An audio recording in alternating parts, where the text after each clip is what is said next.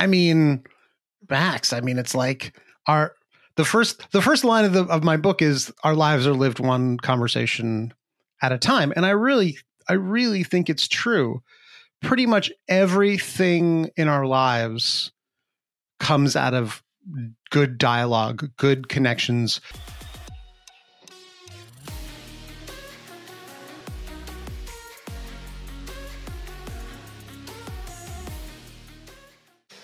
Welcome back, guys, to the Max Out Show, where today I'm joined by the conversation master himself, Daniel Stillman.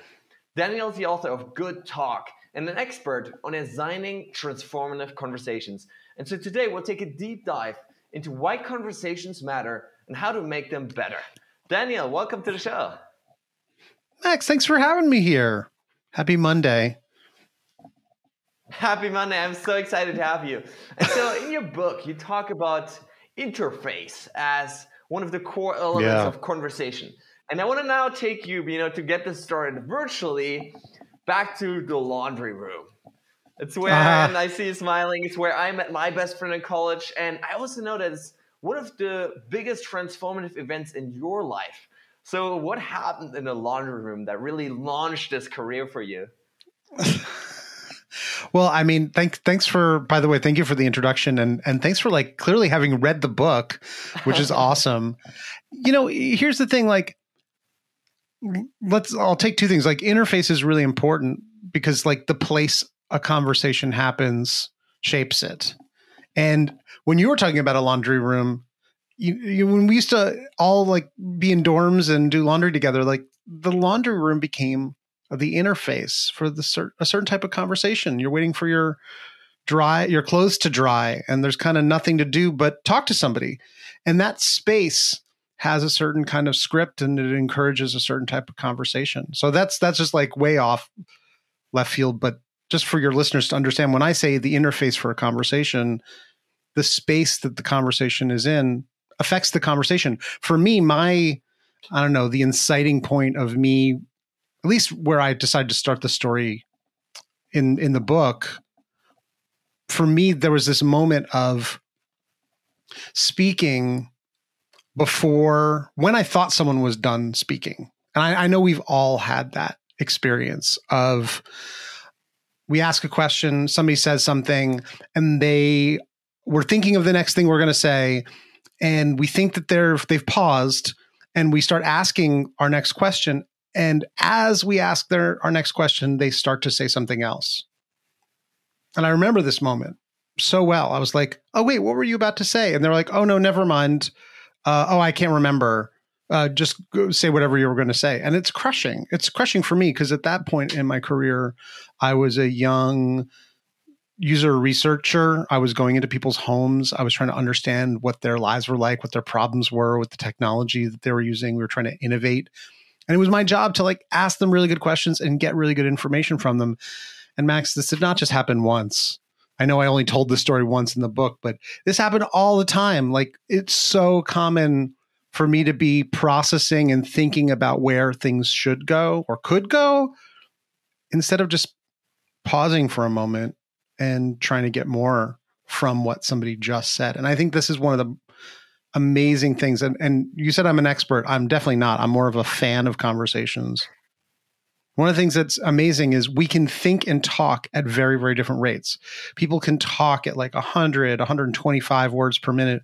We can think at thousands of words per minute, which means A, when somebody's speaking, there's probably more that they wanted to say than they could say. And B, like when someone's talking, it's so easy for our inner dialogue to just go a mile a minute in all sorts of different directions. And I think this is just important to recognize when you're really trying to connect and communicate with someone that there are all these other factors that can make it hard to do. Absolutely, that's that's such a vital point, and and I mean, just for our listeners, I probably cut you off before we start this call like three times, right? Like in the first couple of minutes of chatting, right? Which obviously it's a little it's harder, natural. like talking talking virtually. And still, it's it's this very. But but to, it is thing. natural. So it, Yeah, well, I mean, and we're also in this in this uh in the digital space, like we have a little bit of a lag, and so it can sometimes be like, oh, is he talking? Is he finished? Is he done? I don't know. And these are things to be aware of when we're designing conversations if we want to have real deep communication with people. In my culture, I'm a Jewish American New Yorker. We have a style of speaking that's called collaborative overlap, where we are constantly talking over each other being trying to like help fully finish each other's sentences and you know agreeing disagreeing simultaneously. Some people find it annoying. It's not for everybody. There's some people who really just like want to say their whole thing wait i'm finished now you speak i'm finished you speak now versus like constantly overlapping. And this just goes to like what is your preference? And what is your style? And what can you deal with? Can you can you have a conversation with somebody where they're just going to go everywhere a mile a minute? Or does it always have to be plotting? And these are important things to realize when we're designing better conversations absolutely and definitely want to dive into that later on. But first of all i want to you know ask you the big question which is why? Why do conversations matter so much in our lives? I mean max i mean it's like our the first the first line of the of my book is our lives are lived one conversation at a time. And i really i really think it's true. Pretty much everything in our lives comes out of good dialogue good connections think of a job interview right think of every meeting that happens every day think of every terrible idea you've seen launched at a super bowl every terrible ad like think of like the they like the Caitlyn Jenner Pepsi commercial that just uh-huh. just everyone was like, "What was that? That was terrible." That was a conversation that happened in the room. There was a room that had a meeting where everyone said, "Yeah, let's do that. That's a good idea." That was a dialogue that happened, right? Like that's what I mean when I say conversations matter, right? There was a room of people uh, in the southern states of America after the Civil War that they said, you know what? We should pass some laws that make it harder for black people to vote. Like, that's a conversation that happened. Literally, a group of people said, yeah, let's pass this law. Let's pass all of these laws. Let's enforce these laws. Let's go lynch that guy. I mean, not to get, I don't want to get too heavy on you, but this is really what's going on. And now there's a conversation today in America and in the world where it's like, oh, racism is everywhere. We should talk about that. And some people are like, I don't want to talk about that. That's really hard. Critical race theory is trying to, there's people who are trying to ban critical race theory in America. And all critical race theory says is we should look at race and its effects on people's institutions and lives that they live in and to like ban a conversation because it's too controversial to have. That's what I mean when I say conversations matter. There's a whole book uh, Ijeoma Oluo wrote a book called So You Want to Talk About Race. It's an amazing book. I recommend it to everybody. It's hard to talk about race if you're not used to it, and you want to be right. And it hurts to feel like you're bad because maybe you've benefited from structural racism in the past. Those are hard conversations, right? So there's everything from the big cultural conversations about race to the small conversations that get bad advertisements on shelves to get terrible laws made to the conversations that you have with yourself max about do i deserve this? Do i want this? What should i do? Um, i want to ask for this but i don't know if i can. Those are the negotiations you have with yourself before you're even willing to negotiate with someone else. So this is when I say conversations matter. I'm not just talking about like two people talking in a laundry room. Not that those aren't important, but I'm talking about from the conversations you have with yourself, which determine whether you're willing to have a conversation with someone else about what you want, to conversations that groups of people have about what we should make or what we should definitely not make, to much, much bigger conversations about how to change the entire system that we live in. Those are the conversations that really, really matter. Wow, that's such an important point. I want to dive deeper into that because hmm. you also share this concept of there's some conversations in our lives that we can have, and there's others that we can't have. Yeah. That equally contribute to mm. the quality of our lives and the quality really of the results that we're creating. So can you share that difference yeah. between can and can't? Well, I mean, I think the easiest way to explain that is uh, if you've ever felt like you're like, oh my god, I want to ask that person out, but I I can't, I couldn't, I can't. Like they'll just reject me. There's no way that they will ever say yes to going out on a date with me, and so you don't ask, right? like that's terrible, and we've all been in that situation. Uh, there, oh, I would, I can't apply for that job right? There's no way that I I could apply for that job. I won't even I, I could never get that job, so I will not apply for that job. And so those are classic examples of uh, you don't get you can't get what you don't ask for, what you're not willing to engage or negotiate in and with and for. Right? Like, oh man, the boss will never give me a raise or they will never go for this idea right so those are you know those are conversations we literally can't have and if you're not willing to have them then you not they will not happen um, very very unlikely that uh, your boss will stop by your desk and say max i was wondering would you like a raise? It's been a couple of you know we we we haven't done that for a couple of pay cycles. We've passed you over. And i'm just wondering you know it seems it, it's it happens but it's rare. So this is really about um, asking the ability to ask for and to design the conditions for a transformative conversation right? So to say like hey would you like to go out with me? That's one way to ask for what you want but to say like hey i've got two tickets for this really cool event. Mm, would you like to join me? That's a different way. Or to say like hey uh, me and some friends are uh, you know we're, we're going to go over uh, to this field and do you know we're going to go for a walk. Would you like to join us?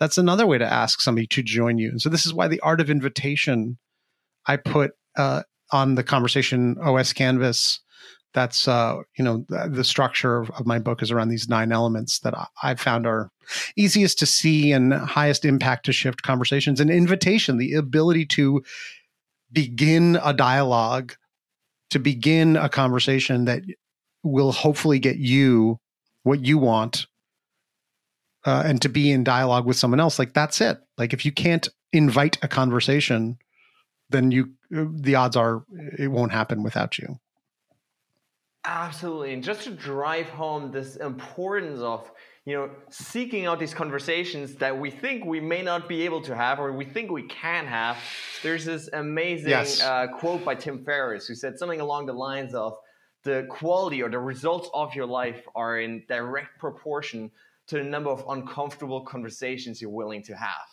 And yes. that's just what this yeah. reminded me of, right? Like going up to a person oh, asking totally. for or asking for that raise. Those are uncomfortable conversations that we have to have if we want to take our lives to the next level or improve some aspect of our lives. Yeah. Yeah. I mean, there's there's a couple of equivalent ish quotes where I think it's Tony Robbins.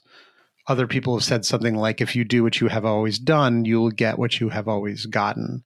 And to me, I think of conversations as having this direction and our lives having a direction.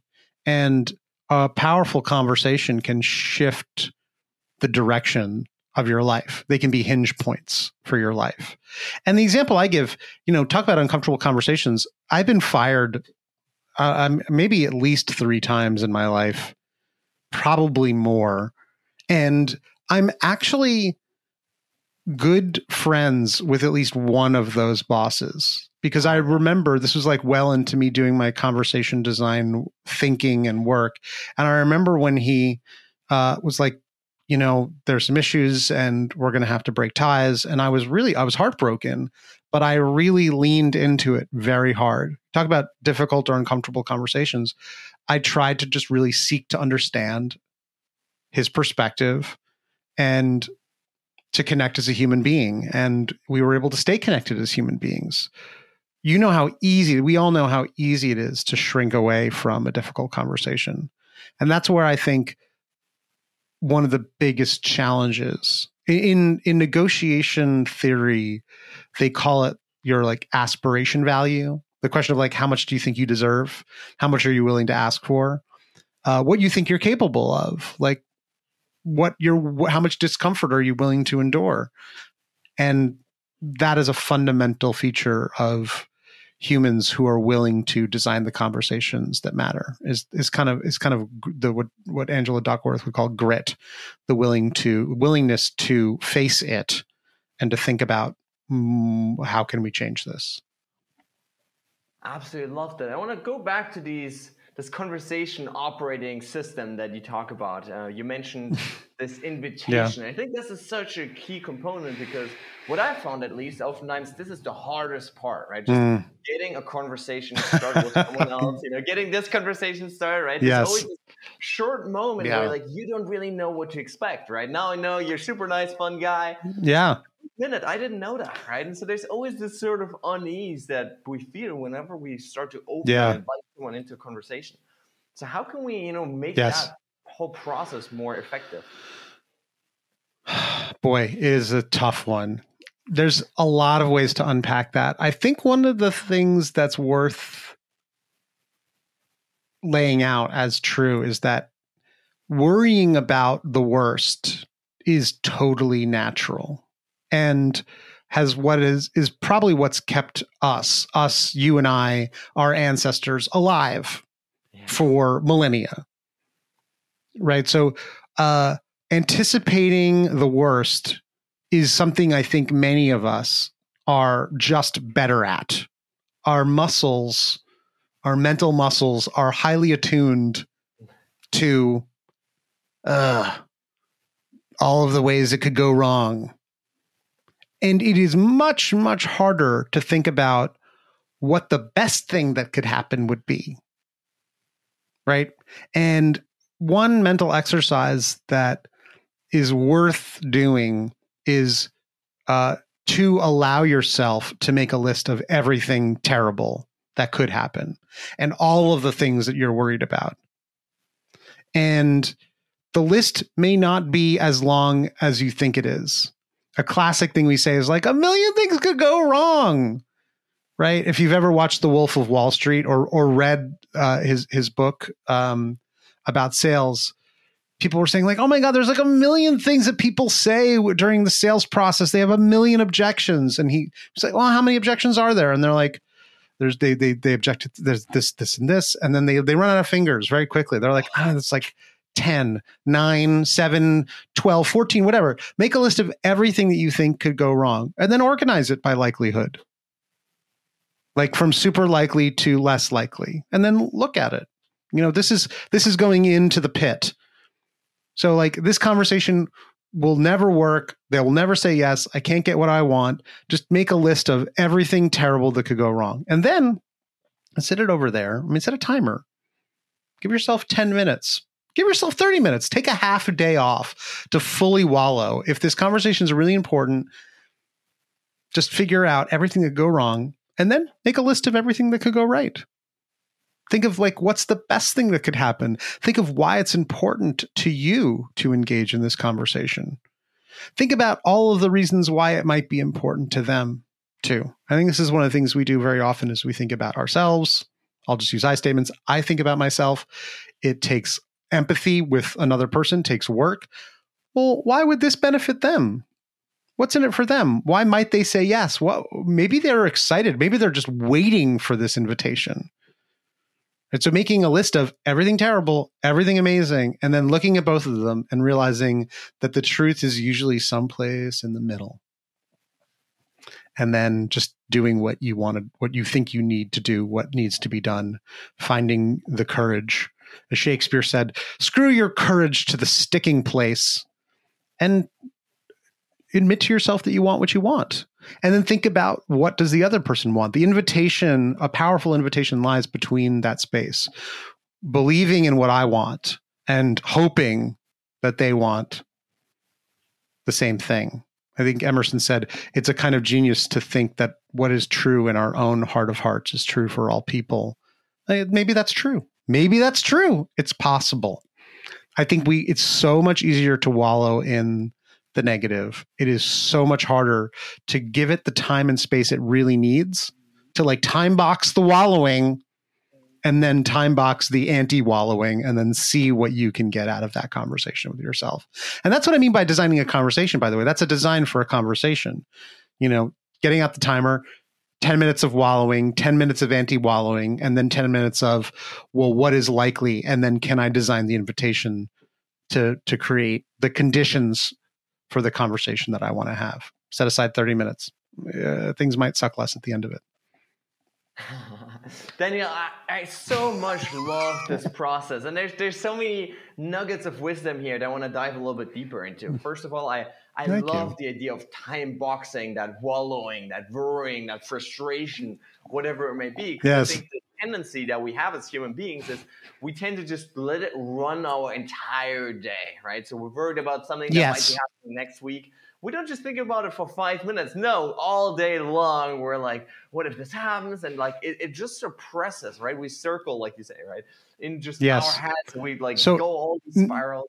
And so I love this idea of really yeah. suppressing that time and, and deliberately in that moment, then consciously engaging with this idea and figure out the best solution for it. Um, also, then, so this, this, if I may add something, not for nothing, in that design for that conversation, we're leveraging at least one other element of the conversation operating system, which is cadence.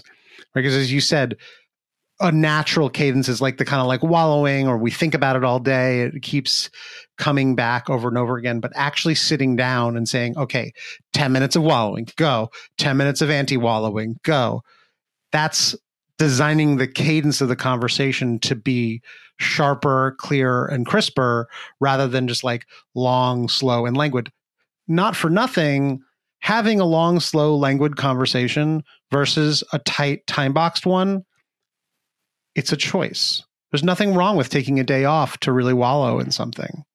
I think it's great. People don't do enough long, slow, languid conversations with themselves, like going to the museum for a whole day and just wondering about life those are very important conversations to have to like just take that kind of time off slow conversations are just as valuable as fast conversations we just happen to have a very high cultural preference for sprints but they are effective for certain types of transformation and so to me the the thing that i think about when it comes to designing a conversation it's variety and shifting things so it's like slow and repetitive tight and time boxed. That's a solution for that.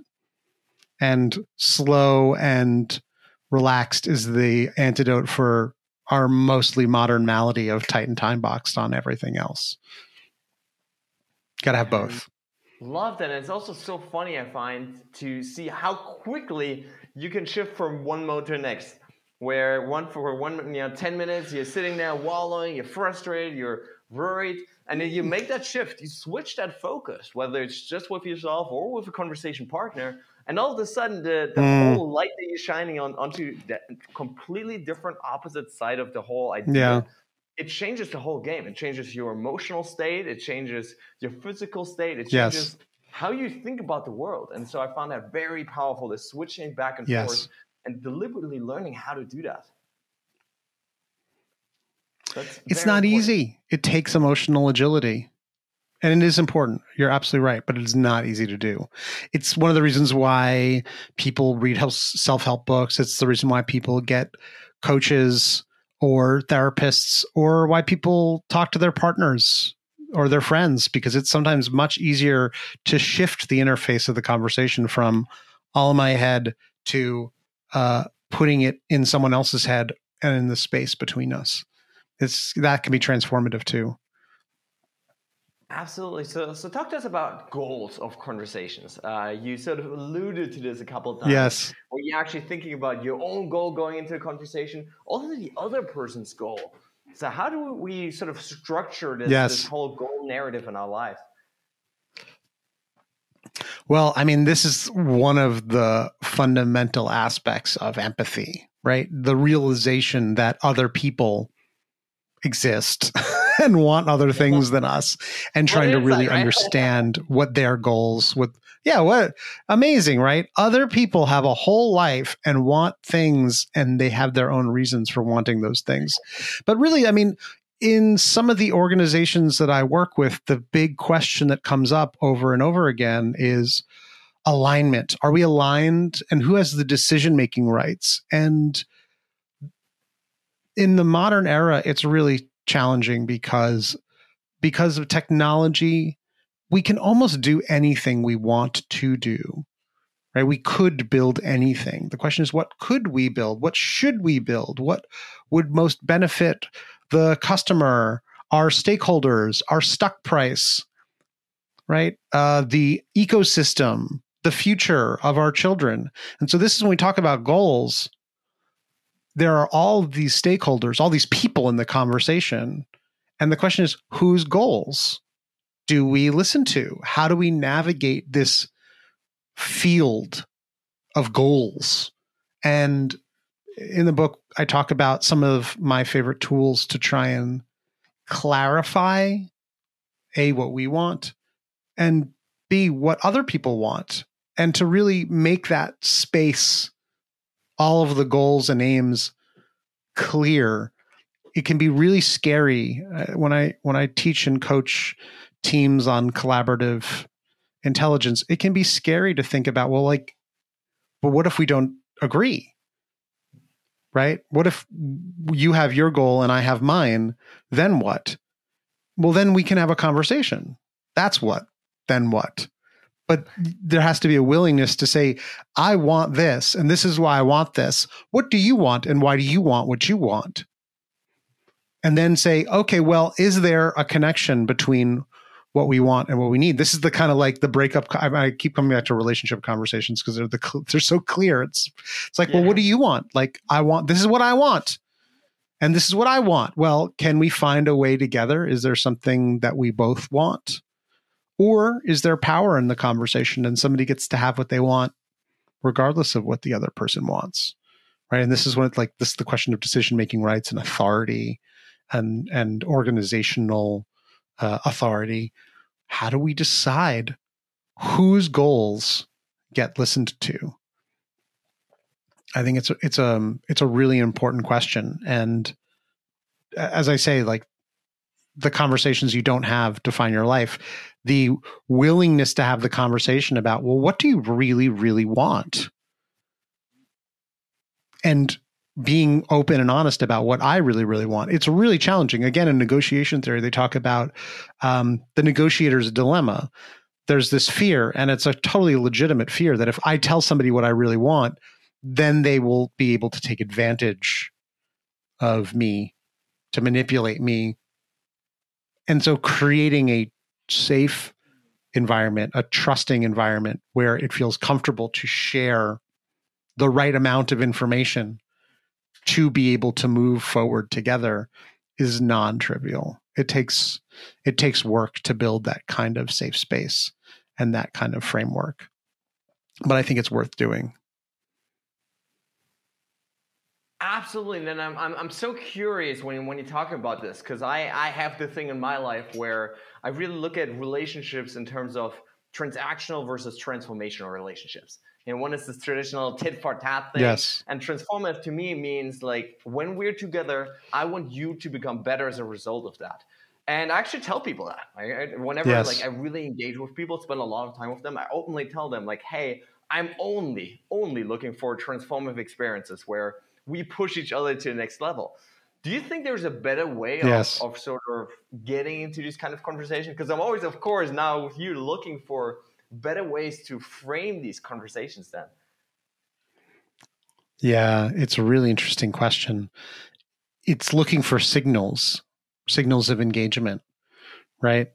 Um, it's it's expecting a response and not getting one. Oh, maybe they're not as engaged. Maybe they're not as interested as I am. Right. Uh, it's when they start talking about price potentially too soon. Right. It's the question of, and then what? And what will we do after? And what's the next step after that? some people don't think about that. And some people honestly don't want somebody to be that deeply part of their journey. But it shows your interest. It shows our interest in engaging with people. And this happens to me very often where somebody says, Hey, we want a training. How much is it? And I'm like, Well, that's not what I do. Um, I work with people to like create a transformation. And that means I need to understand you and your challenges. And it means I need to understand your team and their challenges. And it takes a while. It's not like a two day workshop. It's like six to nine months of of deep of deep work. And for some people it can be like oh well and then sometimes i have this feeling myself max where it's like oh well i just i'm just squeezing it out. I you know they're just like oh you just want a longer transaction versus really really wanting to understand what their real challenges are and how to make a real shift on it. And i think that's just an invitation right? There's some people where you make that invitation and they go yeah that sounds really good i really would like a partner in that and there's some people who are like yeah we're just looking for uh, a service provider, right? And I think that's it's it's being honest and open about what your needs and your wants are. People will respond to that. Hopefully, you know, as the old movie says, let the right one in. So I think having that perspective on transaction versus relation is really important. It's non-trivial. It's not it's not easy to do, I think. It's so much easier to have a transaction yeah. Certainly in a capitalist society, the idea of productizing your offering and having a very, very clear fixed price makes it so much easier for people to engage with you. But uh, it also limits the impact you can have, I think. That is so interesting. So was that sort of a deliberate choice of yours, really, from the start to to only engage in these long term commitments um, rather than these sort of shorter, more transactional types of things? No, absolutely not. When I first started working as uh, you know, when I transitioned from user experience design to coaching teams on design thinking and facilitation, I loved the transactional aspect of the work. Like it was so much easier than the long drawn out consulting process that I was a part of as a designer. I was like, this is great. You just give me money and I come and I do a thing for you and we high five and everyone's happy at the end of it. But then there comes this question of like, there's the hangover where it's like, oh, what happened with that? Oh, I don't know, actually. I don't know because I went off and I did like three other things. And everyone it was happy at the moment, but then what happened afterwards? Would I, you know, circling back six months or a year later or two years later, being like, hey, what did happen with that? I, I actually need some client referrals uh, did I good, do a good job? Two years is a little late to wait for that to to, to carry through that conversation. Yeah, they've already changed jobs at this point, and that's just like again, it it's transactional. Oh, I need a a referral. Can I have one now? And that's just con- in, in keeping the the transactional relationship going. Whereas I think maybe it was just a process of like growing up for me from this is again a terrible dating analogy. I was just like, you know, wanting to date around versus like wanting to have real deeper relationships with people. And that's something that there's nothing wrong with uh, being James Bond your whole life and traveling the world constantly and, you know, having having romantic affairs in every casino you step into. It's certainly a romantic ideal. Um, but a lot of people are shooting at you. I mean, come on, it's not. I don't know if it's a life. Uh, if I don't know if it's a permanent lifestyle choice that's workable. And so for me, I think I would. I definitely over the last I don't know five years started to realize that having uh, fewer clients that I did more interesting and deeper work with was much much more desirable than having lots and lots of clients that I did shorter and easier work with. Uh, but it's you know it's it's a constant evolution for me. I wouldn't say that I'm I'm great at it or that I'm you know, I've I've cracked that nut. But for me in my personal conversational dynamics, my own operating system, like that's what I I want more of in my work. And so I've slowly shifted my business over in that direction. Daniel, I have to say, I love the metaphors you're using. love the James thing. Thank Super you. curious, how often do you actually go about know, designing conversations in your life? So is it every time that you step outside your, your bedroom? Mm. oh, man. Well, here's the thing, Max. I have to say, I'm like, I've had this quote, this conversation with my mother before, where she's like, "Daniel, I don't always want to be designing my conversations," and I say, "Mom, that's a design choice." And she's like, "Oh, you're right." so here's the thing. I think we are all always designing all of our conversations, and I'll and I'll tell you in which ways. So there's this classic Steve Jobs quote. You have to be careful quoting Steve Jobs because you have to remember that Steve Jobs was an asshole. Um, nevertheless, uh, he he said some things that were smart, like you know, design isn't how it looks; it how it works. Right? That's a classic Steve Jobs quote. There's another classic Steve Jobs quote about how he realized that everything in the world was designed by someone else, and that that meant that it could be designed by another person that person was not particularly more I'm, I'm mangling and overextending the quote but the idea that that person who designed what they designed they designed it based on everything they knew at the time and it's not to say that what they designed is perfect or immutable or permanent we are living in a world full of already existing conversation designs if you have an app as i do like calendly there's this idea of like, oh, can we have a quick chat? That's 15 minutes. Hey, like, can we have a sit down, like a 30 minutes? Like, let's have a, can we have like an hour long meeting? Like, ooh, wow. Okay. Now it's starting to, like, we're getting some commitment. I remember somebody reached out to me and they were like, hey, I'd love to pick your brain. Here's like a 15 minute meeting. And I'm like, well, you're not going to get a lot of brain for 15 minutes. I appreciate it. Similarly, my wife is very, very conscientious about helping kids who are coming up trying to get into her field, which is ESG, uh, sustainability, environmental, social governance stuff. It's very important to her. It's a really important line of work. And so she's very, very conscientious about helping people, but she's sometimes shocked. She comes to the dinner table and she's like, Can you believe this kid sent me an hour long invitation for a brain picking? Like, like that's 30 minutes. right? But I mean, this is a podcast interview. It's like yeah. it's, it's different. So to say like, oh, can I pick your brain? Here's a two hour uh, meeting. You're like, what? All right, yeah. Who the hell do you think you are? Wow, like that's kind of baller. You're like, oh well, let's have a workshop. Like let's do a full day workshop. No, let's do a week long sprint.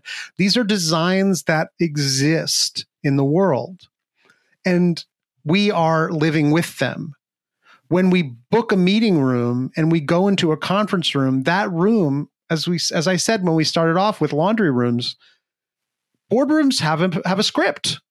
My friend Fred Dust, who wrote a book called Making Conversation, which is a lovely book, I, I that phrase is his. Spaces have a script. Those long boardrooms with a screen at one end, and who sits at the head of the table furthest away from the screen, the big boss, right? If you've ever tried to have a collaborative meeting in one of those long boardrooms, there's they're terrible. There's hardly any wall space.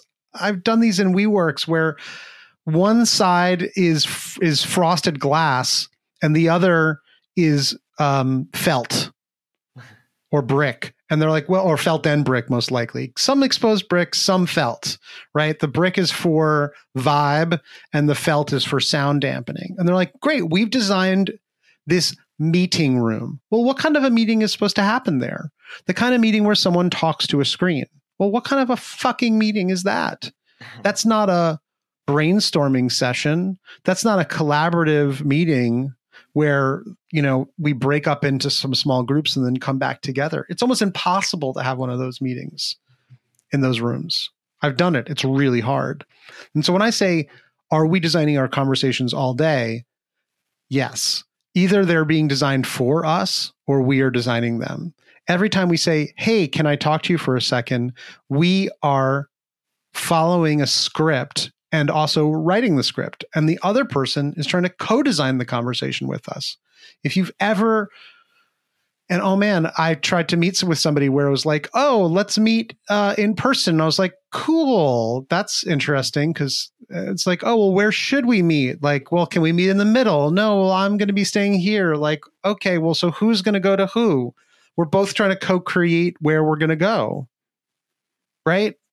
So, yeah, I'm always designing my conversations, but also so are you. And we're either doing it on purpose, consciously, intentionally to try and create the kind of life and world that we believe should or could exist, or we're following the already existing scripts and not doing what Steve Jobs uh, suggested we could do, which is remake the world as we see fit. Wow, that's a long answer to a intention. Really seems to be the, the silver lining throughout this conversation, where we can either go by these default choices that we've been using our entire life, that we've been taught by our parents and our yeah. peers and companies and whatever, always start to think about it in more creative ways. What it sounds like, you know, to figure out really what's yeah. the best way to actually go approach this, so we can reach our goals. Yeah, and there's a classic example of um, I think it was Paul Graham who wrote like the makers versus managers essay. There's a classic. You can Google it if you can't find it. Uh, the idea that our our days should be chunked up into lots of short meetings is the manager's schedule right? We talk about context switching and going from uh, wallowing to anti wallowing and the kind of emotional agility that's required for that. It's actually really hard. And so many people have back to back meetings all day, every day, especially if you're at a certain level uh, in a company, if you're managing teams or managing people or managing projects. All day is is meetings. That's crazy like, when do you actually do the work? Well, at 10 p.m., after you put your kids to bed, you catch up on a couple more emails and then you like finish up a deck. So, this is where uh, Graham talked about the makers versus the manager schedule. Like, to really make something great, you need to have a long, slower conversation with yourself. With yourself.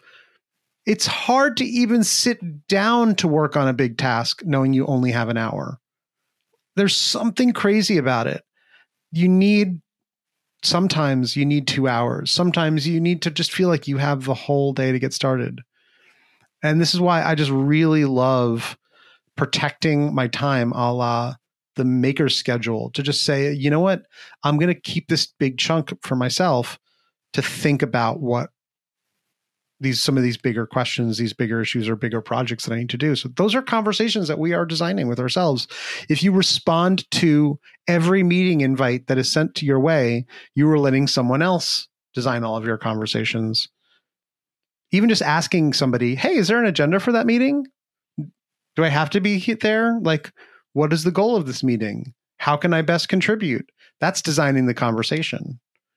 And if they say oh I hadn't thought of it. I just thought you might want to be there. Oh, cool. Well, I don't need to be there. I'd love to be there, but if I don't have to be there, I won't be there. That's designing the conversation. Instead of saying, What is this goddamn invite you sent me, Max? Like, what the hell? You're just crowding up my inbox, right? That's designing your conversations as well for maximum aggression. Right. And there's definitely some people who are clearly designing their conversations for maximum aggression. Absolutely, absolutely. And just for our listeners, you know, that's what Daniel was practicing, right? As we were about to, to start recording this, he asked me literally, like, what's the best way I can serve your audience, right? That's setting up a conversation in a way where you can actually create the maximum impact for everyone that's listening. Um, and so I'm yeah. really curious about this idea of, you know, talking to yourself versus in a dialogue versus in a mm. group versus in a larger community. How do those yeah. conversations change as we add one, two, three, four, 10, 20, 30 Oh my God. To a conversation? I mean, what have you noticed, Max? Like how does how does a conversation change when it's a two person conversation versus a three person conversation? Like what's the shift? I think that the big one I've noticed is obviously more listening, right? More mm. downtime where someone else is speaking and you're actually just sitting yeah. there and listening and hopefully taking it all in. Yeah.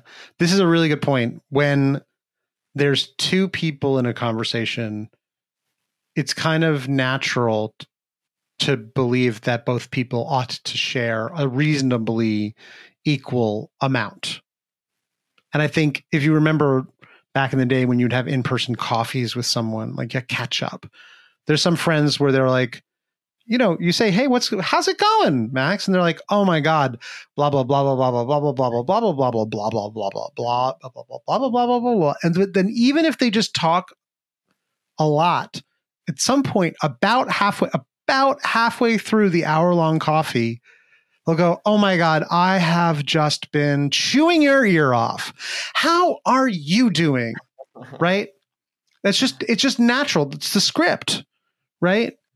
When there are three people in a conversation, it's more complex because there is more listening. It can be harder to break into the conversation. We've all had that experience of being on the sidelines, being like the literal third wheel in yeah. like a really like fluid two person conversation where I'm like, uh, you guys seem to be getting along really well. Yeah, and I'm, go. I'm feeling like I should be someplace else. Is that, will you notice when I leave? Because I feel like you don't notice me right now because I feel invisible. So there can be that feeling of like, hey, it can be great to have that third person to observe and to be listening and to be and like hey what are you noticing about this dynamic oh well that's why people have judges right there's like two sides right there's the the two lawyers and they're they're two uh uh i'm blanking out on the word they're clients and then there's a judge but then there's a third there's a fourth party there's the jury have you ever watched the movie 12 angry men never watched it it's a it's a classic black and white movie. Henry Fonda. I watched it in junior high school. So the the the United States jury system, I, I must confess slight ignorance to other countries' uh, judicial systems, but in the United States of America, we have you know the twelve uh, a jury of your peers for certain types of cases, and in this movie, it started as a play. Spoiler alert: it's a really old movie, so just sorry to deal, you know, to to tell you what happens. But everybody in the jury believes that it's an open shut case. They've heard all the arguments and they're off. They're locked in. They're deliberating. It's a hot day in in this this little room, and this is before air conditioning. And everyone's like, "Well, obviously the kid did it." And they're like, "Let's just do it." And it has to be unanimous. And this one guy, Henry Fonda, is like, I think that there is reasonable doubt. And they spend the whole movie is just the dialogue of pushing and pulling on that conversation. You think about a, a two versus a three person conversation, a 12 person conversation where anybody can talk at any time is complex to say the least. And he slowly but surely gets more and more people to doubt the evidence and to realize that the kid very well could be innocent and is just was in the wrong place at the wrong time. You think about those conversations. Larger conversations are more complex. As soon as you go from one to two, it's complex. from two to three is a major shift. Yeah. Four, five, six, I coached, I mean, this came up recently in an executive leadership session where the CEO of this major brand was like, This was a really great session. I'm like, Well, what do you think made it possible? He's like, Well, we all like shared equally. We all spoke and we all listened. He's like, I guess, and we were just a really good size and you facilitated us well. And I was like, Yeah. And so if you have a 30 person meeting, is this possible? No, it's not. There was this light bulb that he realized that you can't have everybody from marketing in one all hands meeting and have it actually be as productive as seven people having a really deep, insightful, forward moving conversation. There's nothing. I mean, 12. I don't know why it's 12. Why is it 12 people in a, in in in a jury? It's a lot of people. And somehow Henry Fonda managed to wrangle all of those people and to and to stick to his his truth and slowly move the conversation over to this is an open and shut case to should we send this kid to jail right and so that's the size of a of a group is so powerful and look i love having big parties they're super fun and having a dinner ta- party of six is totally different and can be harder for me in a way. There's, it's so easy to hide in a big party. I love hiding in a big party. Everything's going on, and I can just sort of step back and make sure there's enough food for everybody. Yeah, and I can just make sure that there's enough food there and talk to people whenever I want to. Six people, there's no place to hide around a round table of six. And I think more meetings should be more small for these reasons, right? More people having deeper, more intentional conversations and fewer people loafing at the sides. Absolutely love that. Now, Daniel, we talked about so many good ideas and tips and tools today. If you could give our listeners just one challenge or one action step to take away from today, what would be that one thing? Oh man, it's a good one. Uh, the first thing that came up into my mind is just do an inventory, right? Think about the conversations in your lives and think about which ones are working for you, which ones are fluid and fun, which ones are hard or stuck. And one of the things that I like to coach people on is look at what the one can learn from the other. Look at the conversations that are going well and think about how you can steal patterns and principles and perspectives to redesign your more challenging conversations. So steal good ideas from your your easy fun and fluid conversations and find ways to reimagine your more challenging conversations to to make them as you would hope they could be.